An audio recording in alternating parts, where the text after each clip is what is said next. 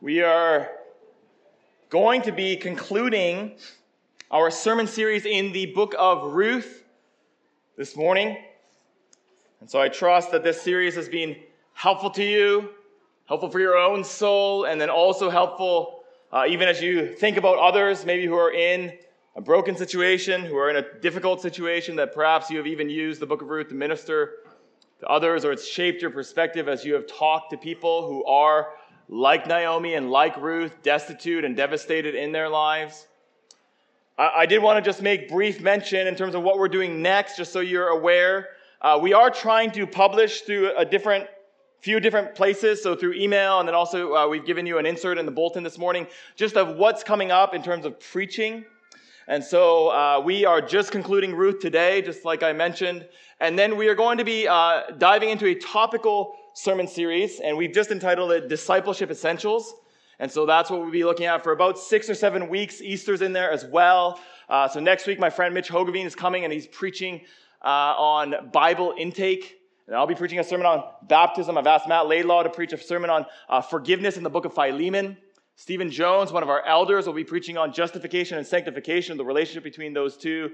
And then Pastor Terry will be preaching on the local church. So, and then again, Easter will be uh, mixed in there as well. So that's what we're doing uh, in terms of preaching after this sermon series in Ruth.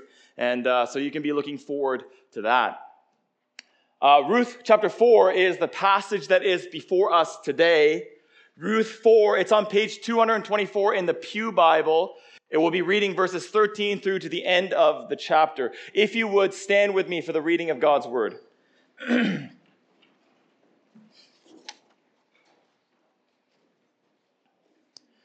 Hear what Holy Scripture says. Ruth 4:13 So Boaz took Ruth and she became his wife. And he went into her and the Lord gave her conception and she bore a son. Then the women said to Naomi, Blessed be the Lord, who has not left you this day without a redeemer, and may his name be renowned in Israel. He shall be to you a restorer of life and a nourisher of your old age. For your daughter in law, who loves you, who is more to you than seven sons, has given birth to him. Then Naomi took the child and laid him on her lap and became his nurse. And the women of the neighborhood gave him a name, saying, A son has been born to Naomi. They named him Obed. He was the father of Jesse, the father of David. Now, these are the generations of Perez. Perez fathered Hezron. Hezron fathered Ram. Ram fathered Amminadab. Amminadab fathered Nahshon. Nahshon fathered Salmon. Salmon fathered Boaz. Boaz fathered Obed. Obed fathered Jesse, and Jesse fathered David. This is the word of the Lord. You may be seated as we pray.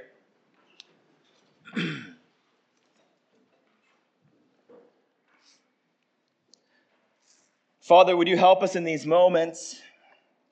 We're so thankful for all that has taken place, even up until this point in the service that we have prayed to you, that we have sang or sung songs to you, that we have baptized Jack in our midst. Now we have heard your word read, and now we are going to hear your word preached. And so, Father, would you help us in these moments? We are weak, we are frail, we are prone to sin and to unbelief. So, God, we need your spirit to be at work in all of us. We need your spirit to aid and to help us to see in the text things that we would not be able to see otherwise. And most important of all, that you'd help us to believe in the necessity of the greater David, the Lord Jesus, and that we would be inclined to give our allegiance and our hearts to him above all else this morning. So, Father, I'm aware that there are both believers and unbelievers in our midst. Would you help us all to hear from you? And would your spirit be at work in all of our hearts, Father, for our good and joy and for your glory? And we pray this in Jesus' name. Amen.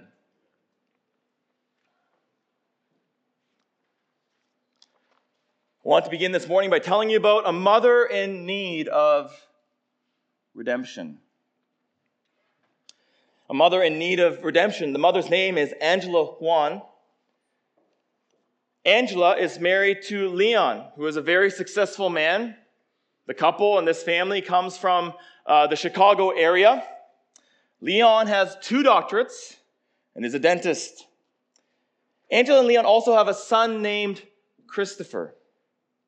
Now, their son Christopher struggled with his sexuality even from a young age.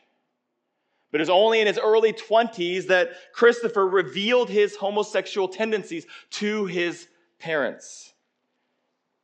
Now, Angela was not a Christian by any stretch of the imagination. She was a traditional Chinese mother, though, and so this news devastated her. The news that her son in her 20s, probably the jewel of her eye, was gay was devastating to her. It, just, it, it caused her to be distraught, and she even contemplated ending her own life. Around that time, though, Angela and Leon, through this crisis, came to faith in Christ. And the way that that happened was this Angela picked up a pamphlet on homosexuality, and in that pamphlet, it not only talked about homosexuality, but also about the gospel of the Lord Jesus Christ. And the message was this that tract shared that God loves all of us who are sinners. Uh, God loves all of us, even in, in spite of the fact that we are sinners. And so this is what this did to Angela's heart. God opened Angela's heart to see that just as God can love her despite her sin, she could love her son despite his immorality. You see, before coming to Christ, Angela could not find it within herself to love her gay son. But after coming into an encounter with Christ and with the gospel, she realized that she could do nothing other than to love her son. Now, this is not a sermon or a message on sexuality or biblical sexual ethics by any stretch of the imagination. I just want to kind of use this as a story of redemption. Now, let's return back to Christopher. Christopher had started to live quite a lifestyle. He began both doing and selling drugs. He was partying. He was at the clubs and living a very promiscuous lifestyle. And he was eventually kicked out of his doctoral program for dentistry. One day, his parents went to visit Christopher in Atlanta, and this is how that went. Christopher could not stand to be with his parents. They were not preaching at him, they weren't berating him with the gospel or anything like that. But just the very transformation that had taken place in the lives of his parents was enough to sufficiently offend him. So on day two, Christopher tells his mom and dad, Get out. But before his dad left, Christopher's father wanted to give him a gift. And that gift was the dad's very first Bible. Dad, I don't want your Bible. But his dad left it on the kitchen counter and walked out. But as soon as they left, Christopher, out of anger, out of, I, I, I don't know, bitterness, out of frustration, he took his dad's Bible and he threw it into the trash. Now remember that detail that'll come up later in the sermon. After that visit, it was clear to Christopher's parents that he was totally unreachable and the situation was completely hopeless. But they chose not to focus on the hopelessness, but on the promises of God. And so Angela and Leon started to pray earnestly. There's a group of 100 people from their church and their Bible study fellowship who are praying for Christopher Angela fasted every Monday for seven years for her son. On one occasion, she fasted for 39 days for her son. Things would get worse, though, before they got better. And so one day, Angela received a call Mom, I'm in jail. Christopher was arrested for his drug dealing and he was facing 10 years to life in federal prison in Atlanta. a mother, and a son in need of redemption. Now, I bring up this story because I think the entire book of Ruth, though obviously with different details and different specifics, it is also a story about a destitute duo who are greatly in need of redemption. Naomi and Ruth have been decimated and devastated, and they have been left destitute. We can call them the destitute duo. And they had returned to the land of Judah because they heard wind that God had visited his people and there was a harvest in the land. And the story of Ruth is the story of God's providential work behind the scenes to bring about restoration and redemption to this destitute duo. And that's what we have been considering for the last two months as a church. And here in chapter 4, what we have is the climax and the culmination of this redemptive story. Last week we began as Matt preached to the church from Ruth 1 through 12, and that was really the scene at the city gates where legal proceedings took place. And now in verses 13 through 17, at first, we have a scene where a baby is born to Ruth. And the concerns now are more upon the women of the, of, of the city, really, of the, of the town of Bethlehem. And this is what we're going to consider this morning. We're going to consider this text in two movements. First, redemption for Naomi through Obed. Redemption for Naomi through Obed. And we see this in 413 through 17. Redemption for Naomi through Obed. That is the first movement that we have in our passage. Now, verse 13 is quick and brief. I'm not sure if you picked up on that as I was reading. It's one verse, it's five statements. It's 25 words in the English. But in all of that span, a marriage, a conception, and a birth took place. It's quick, it's quick, it's brief, it's terse. So Boaz takes Ruth and she becomes his wife. And this is quite the progression for Ruth because remember, Ruth was first a foreigner. And, and then she was the lowest servant. And then she was upgraded to maidservant, and now she is a wife. Her exaltation within the community and the people of God is nearly complete.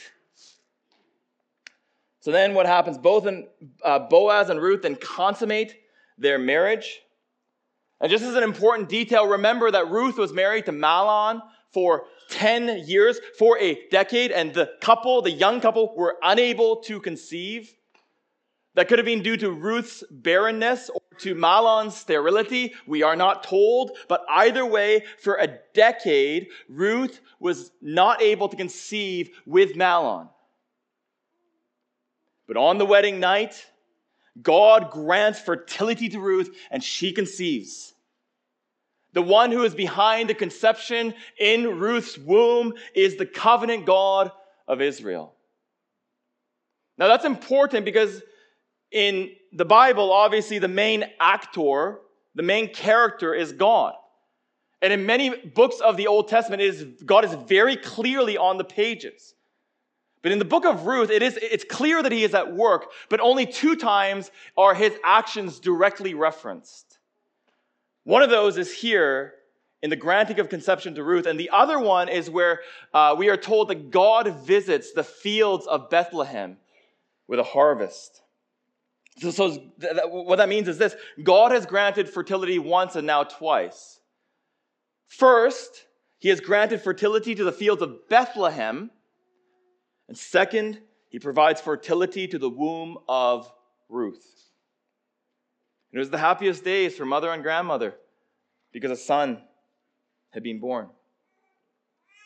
And I say this a little bit tongue in cheek, but I think it's there in the text that some things never change, right? Like, so here at this church, and, and I, am a little bit miffed about it, just jokingly, but you know, uh, the, the women of the church like get a party every time there's a marriage or there's a baby.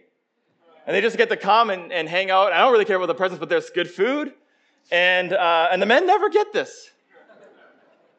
But th- some things never change, right? So there's a baby that's born, and the ones who flock to the scene are not the men, but the women.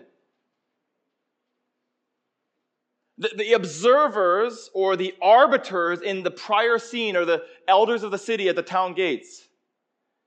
But the one who are the main speakers or who are the extras on the scene in 13 through 17 are not the men, but the women, the neighborhood women. Their speech is primary in our passage. So if in Matt's passage they took care of legal matters, now it's concerning more personal matters for Naomi and for Ruth. Now remember these women. They showed up one other place in the book of Ruth, also in chapter 1, and that scene went like this. Ruth and Naomi had made the trek back from the land of Moab to the town of Bethlehem. And as the two are approaching the town, the women say, because they look out in the distance and they see a woman who's like half familiar, and they look at haggard Naomi and say, Is that Naomi? And you'll remember in that scene that it was where Naomi changed her name from pleasant to bitter, and she com- uh, lodged a complaint about, against God for the harsh ways in which he had treated her. So, so we need to see our passage against the backdrop of that prior passage. So, what is it that the women say? Well, it's not rocket science, it's pretty simple, but they begin by praising God for his kind treatment of Naomi and the provision of a redeemer.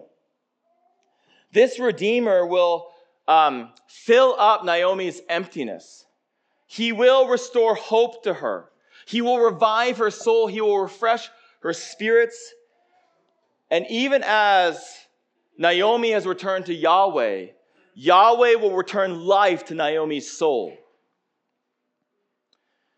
And I just want to remind you, brother and sister, I cannot guarantee that God will do for you what he did for Naomi.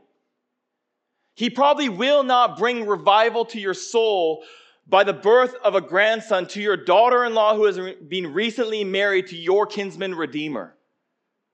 Even, that's not even sensible in our day and age and in our culture. But I do want to remind you, friend, I do want to remind you, brother, I do want to remind you, sister, that God delights to restore hope to his people. It is in God's very nature, as the great shepherd of souls, to revive the souls of his people. He will often do this through the instrumentality of his word. He will do this by the nearness of his presence, and he will do this by leading us in paths of righteousness.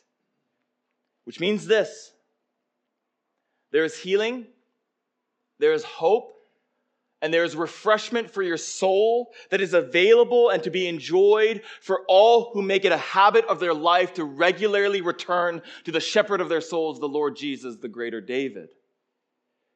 The one place that you can find hope and healing and soul restoration, as we will see in later in the sermon, is by returning to the Lord Jesus. I just want to remind you of that. This is how God works and this is how God acts. He is a shepherd, and he brings restoration to our souls, and he delights to do so. And for Naomi, everything is going to be now okay.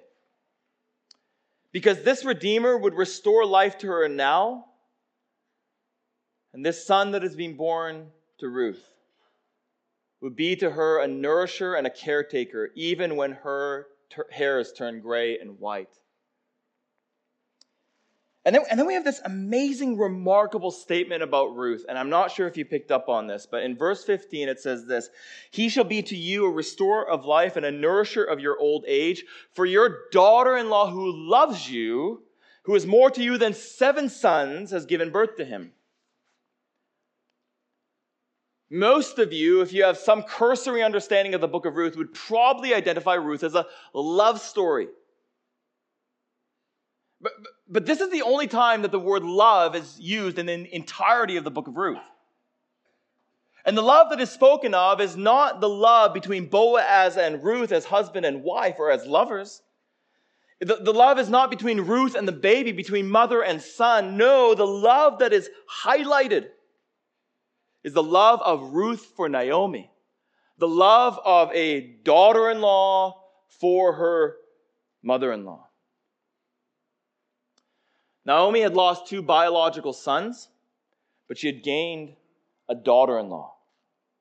And this is remarkable because in that patriarchal society, having sons was everything.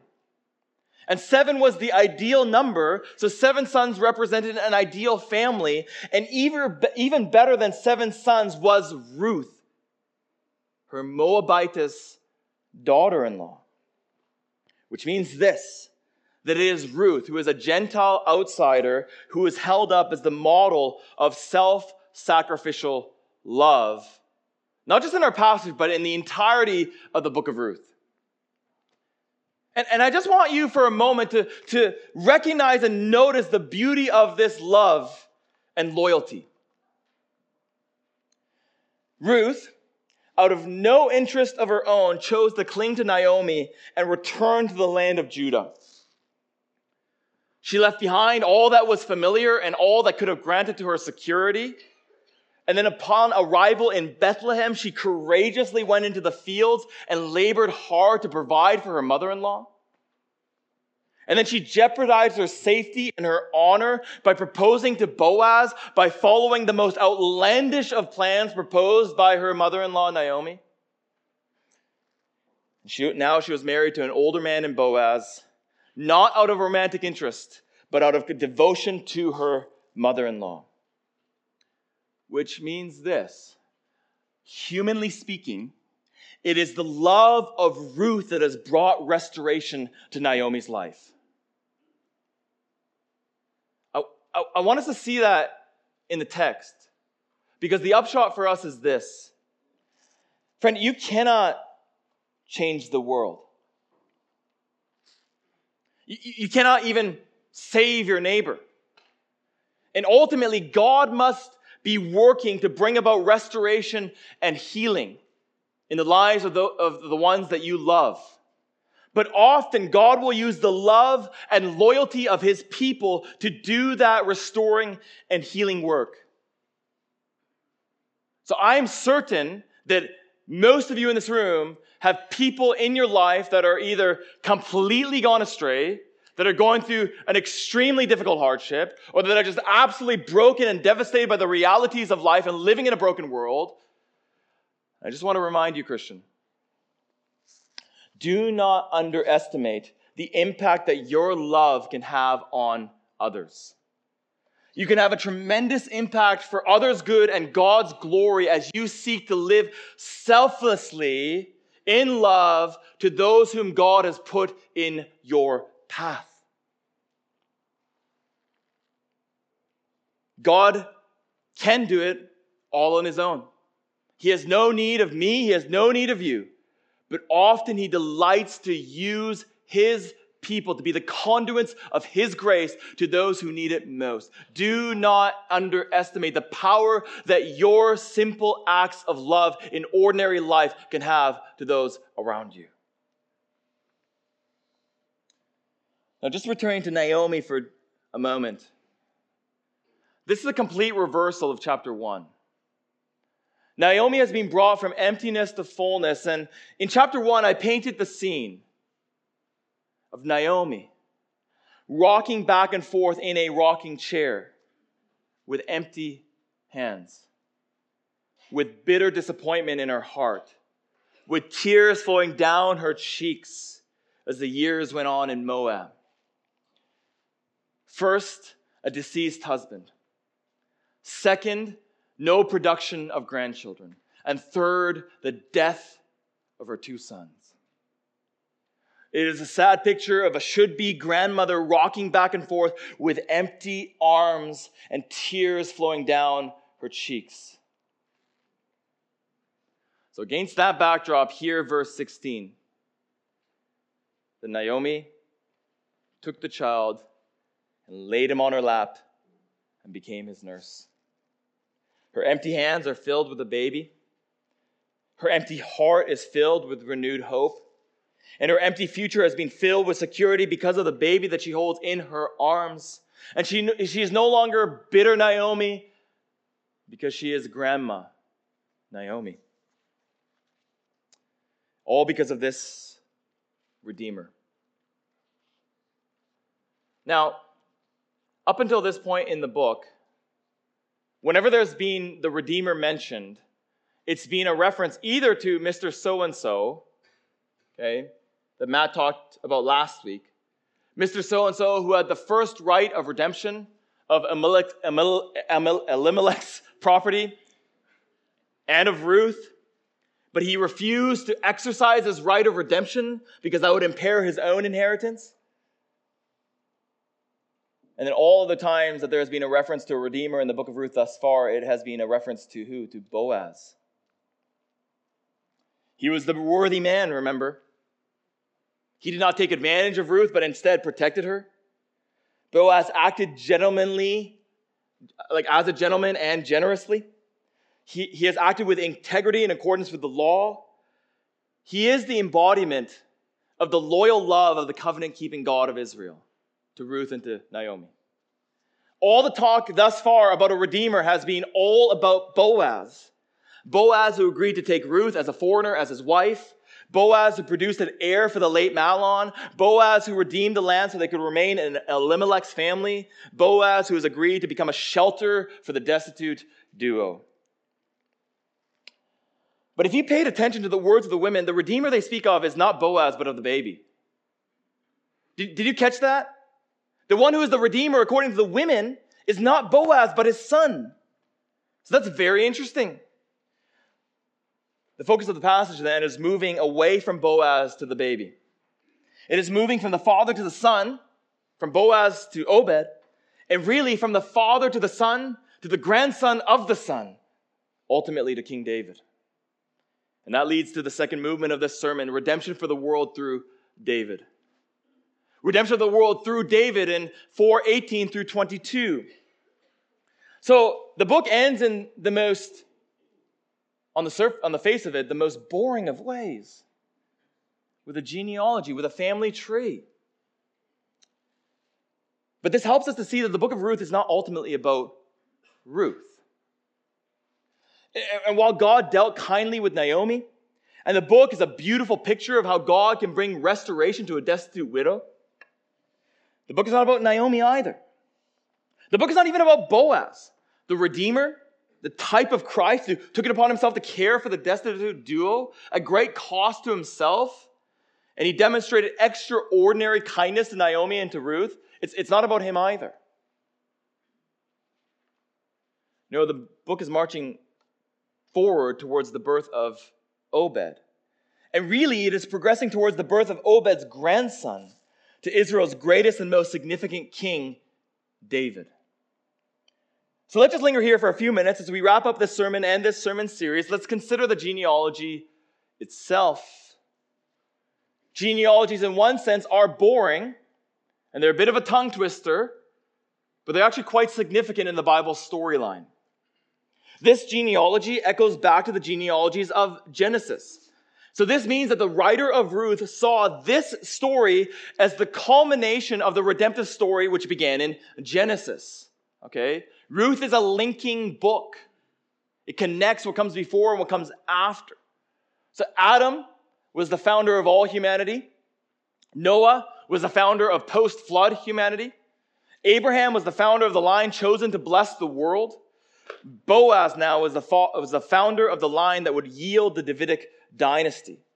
So there is an unbroken chain then from Adam to Noah to Abraham to Boaz and to David. So, a question that may have been on the minds of later Israelites at this juncture was this Why in the world does our most significant king in our nation's history have Moabite blood coursing through his veins. Like, what in the world is up with that? It is the book of Ruth that helps us to answer that question. You see, because what we see in the book of Ruth is God's heart for the Gentiles and for the nations. Now, to a Jewish person, that might sound a little bit confusing because in Deuteronomy 23, it says that no Moabite shall, assemble, uh, shall enter the assembly of the Lord, even to the 10th generation. So, Moabites, I think what that means is who remained resolute in their idolatry and rebellion against God were unwelcome in the assembly of Yahweh. Okay? So, there is a sense in which the Old Testament teaches that um, the, the, the pagan people of the nations are not welcome in the assembly of the Lord. But that has to be balanced with the fact that God has invited and included a Moabite women, woman to be a full fledged member of the people of God here in the book of Ruth. But it goes beyond even that. Okay? Not only is this Moabite member, uh, Moabitess a member of the nation of Israel, but she will play an essential role in the building of the Davidic dynasty. Okay, so Ruth is the great grandmother of Israel's greatest king, the one to whom God promised that one from his seed would rule over the kingdom forever. Okay? So it's an amazing thing that Ruth is allowed to kind of feed off the crumbs that fall off the table of Boaz. That's an amazing thing in and of itself. It's an amazing thing that Boaz sort of includes her as the beneficiary of his generosity when she is a Moabitess and he is an Israelite.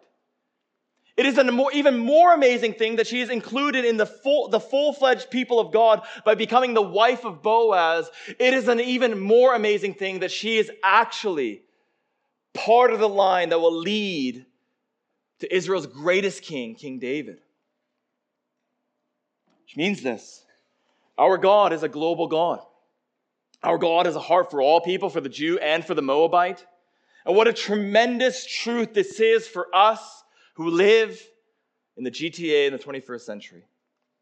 One of the most multicultural cities in the world with over 250 ethnicities present and over 180 dialects spoken in the Toronto region. The book of Ruth is instructive for us. It is God's heart and desire to call out his sheep from every people group and ethnic background. It is the triune God's desire to redeem people from every tribe, nation, and tongue. He wants to do this so that the church would be full of Ruths. Foreigners who have been incorporated into the people of God, outsiders who have been made insiders because of the kind providence of God. And so, we who are foreigners, we who are outsiders, we who are Gentiles, first generation Christians, can be confident that God wants us in this house and in his family because when we look at the family tree of the ultimate Redeemer, the Lord Jesus Christ, what you'll find is this you'll find Ruth, you'll find Rahab, you'll find Tamar, and you'll also find Bathsheba, who is called the wife of Uriah the Hittite, which is an important detail. Three Gentile women and Bathsheba, who was married to a Gentile man. And that each of these played a critical role in the perpetuation of the seed line that would culminate in the birth of the greater David, the Lord Jesus Christ. Our God is a global God with a heart for the nations. And that has to be our heart as well. Now, another question that might be on the minds of some Israelites, perhaps it's on your mind if you know the scriptures, is this How in the world did the line of King David emerge from the dark period of the judges? How in the world did First of all, the seed line of David survive? And then, second of all, how was it that the seed line of the promised offspring was able to continue and emerge out of the period of the judges? Remember that the period of the judges was up until was up until that point the darkest times of the nation's history. It was bleak, it was dark, it was tumultuous. It, it was a time of recurring rebellion. It was a time of moral and spiritual decay. It was a time of rampant sinfulness and it was a time of foreign oppression. And the repeated refrain in the book is that there, in those days there was no king in Israel and everyone did what was right in his own eyes. And even during the moral morass and the backdrop of spiritual darkness, there were three glimmers of light. First, there was a covenant faithful and righteous man in Boaz. Second, there was a Moabitess woman who came to take refuge under the wings of Yahweh in Ruth. And third, there, there, was the providence of God to orchestrate everything for their temporal good and the advancement of his redemptive purposes in this world. The society was in utter chaos. It, like, it couldn't have gotten worse, but God was working nonetheless. The people's sin had brought darkness upon the land of Israel, but God shone light in Bethlehem.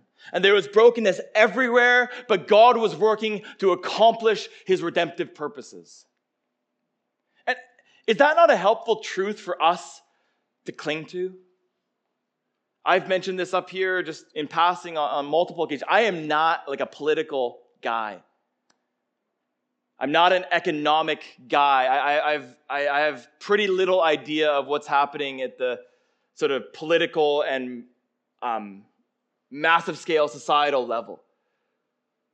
But I, I do know enough just to say, like, our country is kind of in not a great spot at the moment. I, I think our world is becoming increasingly more complicated and messy. Our society, it would seem, is headed towards further moral and spiritual decay. Churches in this country are not necessarily on the rise in terms of growth. In fact, we hear and see of many once faithful churches closing their doors or being sold to, I don't know, like bars or to, to mosques and things like that.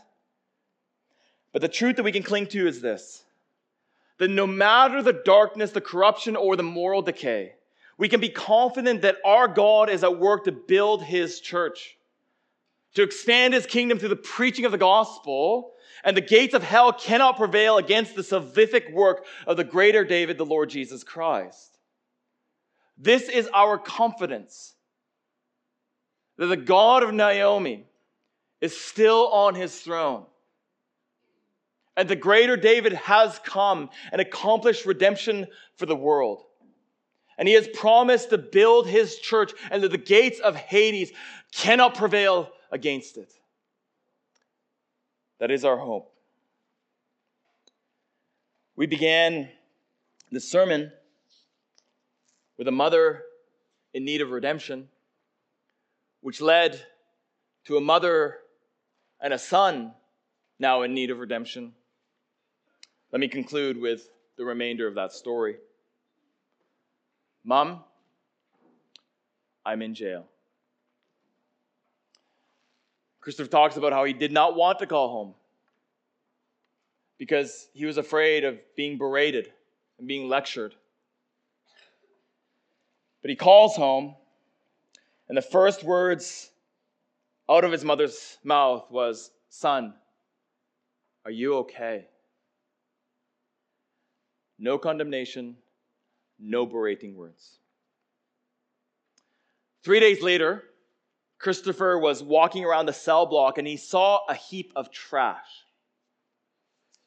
And he thought, my life is so much like that pile of garbage. He, his, story, his was a story from riches to rags. He was from upper middle class suburban Chicago. Remember that his family is traditionally Chinese. His father has earned two doctorates as a dentist. Christopher himself was three months away from earning his own doctorate in dentistry. Now he finds himself in a prison cell in Atlanta amongst criminals. But something on that trash pile caught his attention. So he went, he, he, he went, he bent over, picked it up, and lo and behold, it was a Gideon's New Testament. He went back to his cell, read through the entire Gospel of Mark that night. Now, he would tell you in his testimony that he didn't think that the Bible was going to be the solution to all of his problems. He just had a lot of time that he had to kill. Remember, he's in prison. But that word began to expose the sin and the rebellion in Christopher's heart. And right around that same time, if things could not get even worse, he was test, he tested positive for HIV. And he said he felt like, a, like it was a death sentence that had come over him. So he was lying in bed and he was looking up at the bunk above him, and it said, If you're bored, read Jeremiah 29 11, which reads this For I know the plans I have for you, declares the Lord plans to prosper you and not to harm you, plans to give you hope and a future. Christopher says this in the most hopeless point in my life, God was using the words penned by a prophet thousands of years ago to a rebellious nation, Israel, to tell me that regardless of who I was and what I had done in the past, he still had a plan for me. God began to transform Christopher gradually but genuinely. He began to root out idols in Christopher's life, the most obvious being that of drugs. He was over that within a couple of months. But the biggest thing that Christopher struggled with was, you could probably guess it, it was to do with his sexual identity. It was a core part of his identity. And so for him to come to Christ, that was a struggle for him. So he read, he studied, he prayed a lot, and he became, he came to this conclusion. And these are in his own words. Christopher was convinced from the scriptures that either, one, he had to abandon God and pursue a gay relationship by allowing my desire for a relationship to dictate how I lived, or two, abandon pursuing a monogamous gay relationship by liberating myself from my desire and my sexuality and live as a follower of Christ.